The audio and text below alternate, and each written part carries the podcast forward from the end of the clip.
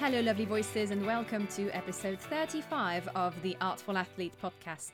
First of all, I want to thank every single one of you for tuning in to this first Mindful Chat series. It's been a wonderful experience on my end to have these conversations with Jacko, with Dill, Valerie, Lindsay, and Ilaria. I am in the process of seeing when I could prep some more as you seem to have enjoyed them a lot. Also, feel free to let me know if there's someone you'd be interested in seeing on this show. I'm always after hearing from you, you lovely lot, you know that. On that note, I am also preparing a little something for you.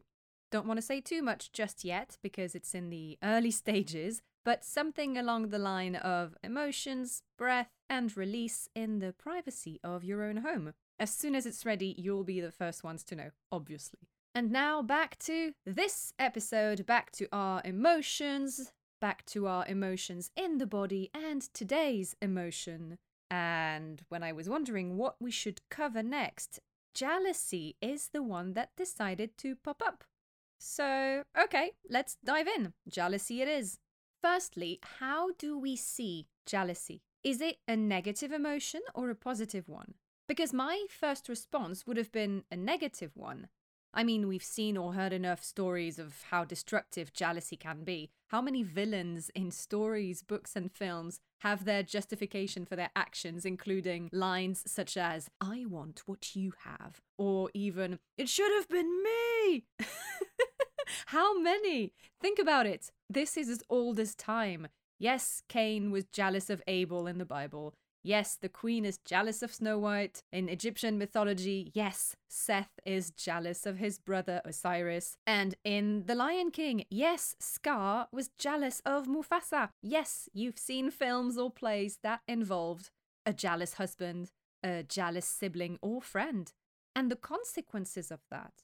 And very rarely, if ever, is it presented as something positive or something that could create a positive outcome. It's never presented as a moment of learning. It's usually shown as a situation which escalates eventually to violence and destruction. And in a lot of stories, it's a great way to set up the hero on a redemption journey. We, the audience, want to see this wrong corrected. We want to see this crushed soul, this character, this hero, make a comeback, understand perhaps how their behavior could have created that jealousy in the first place, reclaim what was taken, and punish the villain for their action. And in that sense, we're also putting the blame on the person responsible for the feeling of jealousy in the antagonist in the first place.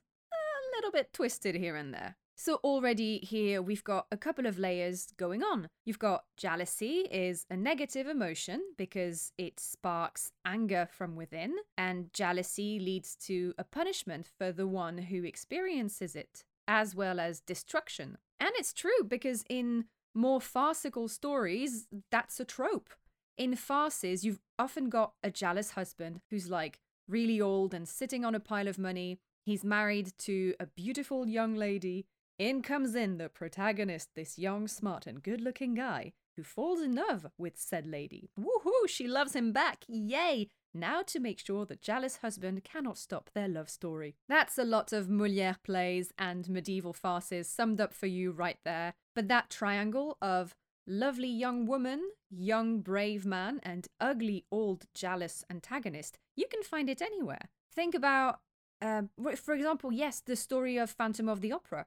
One of the morals of that story is once again that jealousy is destructive. I mean, the opera house, spoiler alert, is pretty destroyed by the end. Jealousy makes you become possessive to the extreme.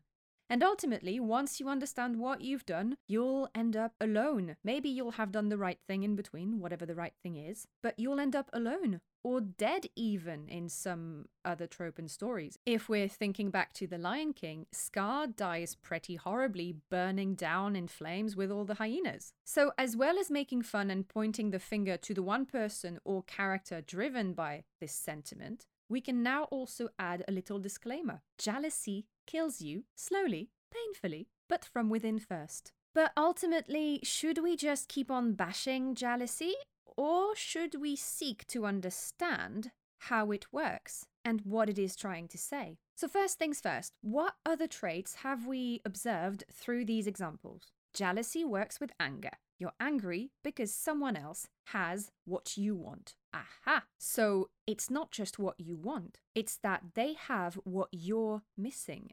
So your focus is on something you don't have or don't have yet, and it is something that you are coveting. And you're displaying a range of emotions within this sentiment, anger and sadness being the most dominant ones, because you're frustrated by what you're seeing. Frustration and anger are interlinked. What did we say anger did physically to your body? Besides creating an overdose of hormones that your body will take five times longer to get rid of, remember, five minutes of anger takes five hours to physically disappear from your body. We said anger works with fire. Heat rises, red skin flush, the red mist descends, all that stuff. Once again, your body reaches a state of inflammation. It's red, it's blood, it's traveling everywhere in your body. But interestingly enough, as well, in Chinese medicine, jealousy is associated with the pancreas. The pancreas has two major functions in the body. One is to help with the digestion to create hormones, the other is to regulate your blood sugar levels. So, when you're in that state of inflammation, you need to give your pancreas some love and anti inflammatory foods. I mentioned a few in the blog about anger, so go check it out. I'll probably end up doing a full episode going on a bit more in depth about anti inflammatory foods if you're interested. Now that we kind of know what's going on in the body, we know that jealousy will go everywhere because it's red, it's fiery, it's driven by blood. Let's go back to the mental side of jealousy. We're jealous, and that's something totally human. So there's no shame or guilt in experiencing it. It's normal, you're human. You're going to encounter it at some point in your life. Jealousy, in a sense, acts as a mirror, a reflection of what we're missing and what we want to possess because of a reason you may not like to hear, but I'm gonna tell it like it is. Envy, jealousy, it's thinking that by possessing what this or that person has, that it will legitimize your right to also exist. You're seeing what others do and thinking that for people to see you for who you are and recognize your existence and give you the respect you believe you're owed, you need to get that thing that they have that you're missing, and that this will change everything. So, what is jealousy really inviting you to do then? Is checking yourself in the mirror. Why do you think you're not enough? What is it you're actually lacking? Jealousy, I know we talked a lot about fire, but it can feel both hot and cold. Because sometimes when we're jealous, it can leave us in a very vulnerable state where you become aware of your being broken down in lots of tiny pieces and you don't have the glue to fix it. And that's the vision you have of yourself, something maybe that's weak. And it, if only you had that one thing, that one glue, it would make yourself that towering and powerful force of nature, that successful actor, therapist, accountant, somebody else has it, just not you. And then that's when that feeling takes over. Jealousy can be a bit vicious in that way because it gives you these obsessive thoughts on top of the frustration and the unachieved or denied desires. A lot of people lose control when experiencing it and have a very over the top reaction you become a puppet because you're trying to fill a void that was never full in the first place. And your only focus is on that emptiness instead of focusing on what you already have. Obviously, not everyone, not all the time, and it depends on the situation and the way you interact and look at your emotions. If you're jealous, you become enslaved to negative emotions and patterns. So, in that sense, yes, jealousy still is a negative emotion, and we've had plenty an example in life and culture reminding us of that fact. But I think there's something positive that can come from this. Because for me, it's also a way to sink back into what we already have, what we already possess. So, you're jealous of Bob down the road because of X or Y reason. Instead of feeding into the jealousy. Why not? And yes, this does require some work because Bob could be really annoying. But still, why not try and see what it says about you instead? Bob got that job you've always wanted. Why could you not get it? Bob has a car that everyone stares at because it's gorgeous. So, if no one stares at your car, does it mean your car is not pretty? Does it mean it's rubbish? Or is it about the vision you have of your car, of what it says about you? Bob could be a great communicator and everybody loves him somehow. That's your impression of it. What's the deal with your communication? Why are you dissatisfied by it? Every showing of jealousy can become something positive if you do the work. It's an invitation to check in with the belief you hold around this specific issue. If you think you're lacking in some way, do two lists for me, please. Number one, you're going to write down what it is you think you're missing. And number two, what it is you know you already have. Your five, seven, eight, ten best assets.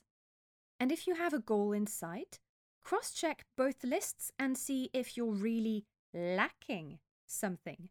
Or perhaps if it isn't insecurity showing up. There's nothing wrong with that, too, remember? That's how we build a strong mindset. That's how we remind ourselves of who we are and what we're capable.